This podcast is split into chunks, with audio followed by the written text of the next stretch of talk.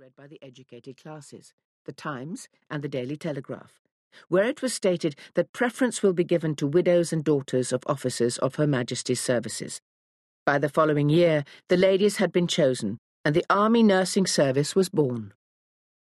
Only women from the right background were considered, and applicants were regularly rejected because of what was deemed unsatisfactory social status.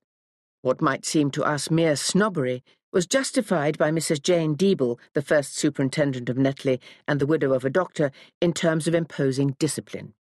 To her, a military nurse had to be a class of woman entirely superior to that of the wardmaster and the sergeants, because she must be a terror to the wrongdoer. When a sister comes in, it must be, oh, here is sister.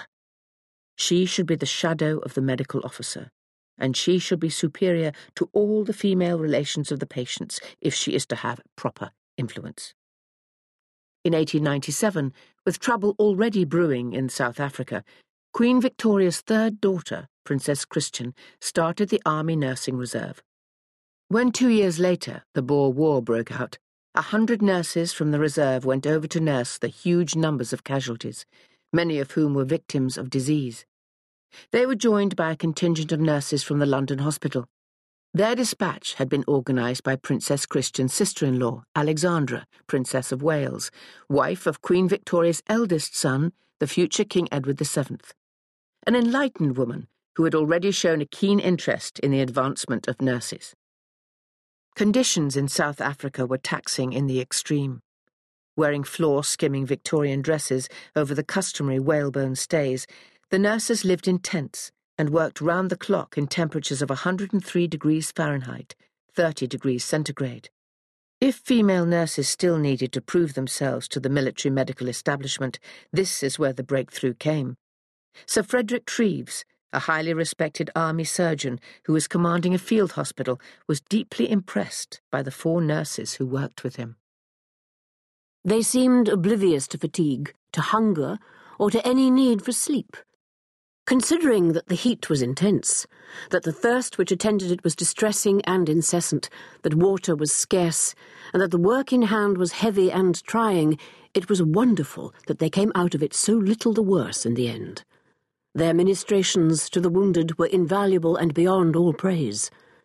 They did a service during those distressful days which none but nurses could have rendered and they set to all an example of unselfishness, self sacrifice, and indefatigable devotion to duty. They brought to many of the wounded and the dying that comfort which men are little able to evolve, or are uncouth in bestowing, and which belongs especially to the tender, undefined, and undeniable ministrations of women. Acceptance that women made superior nurses to orderlies was finally made explicit in a royal commission set up to assess the care of the wounded during the South Africa campaign.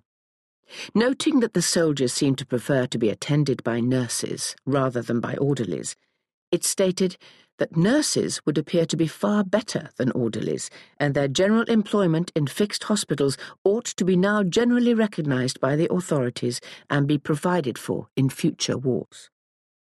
The only area of nursing from which women were to be excluded was venereal disease. Before the Boer War ended, it was decided to reorganize the army nursing and medical services. In the heyday of the Raj, there were 39 nurses, nine nursing sisters, and four superintendents working in India under the banner of the Indian Nursing Service, many of them relatives of officers based there. January 1901 had seen the coronation of a new king and queen, and it was decided to amalgamate the British and Indian Army nursing services and ask the new queen to be its president. Queen Alexandra's Imperial Military Nursing Service had arrived. The new corps needed a badge, which the queen designed herself. A Danish princess, she chose an emblem deriving from her country's medieval past.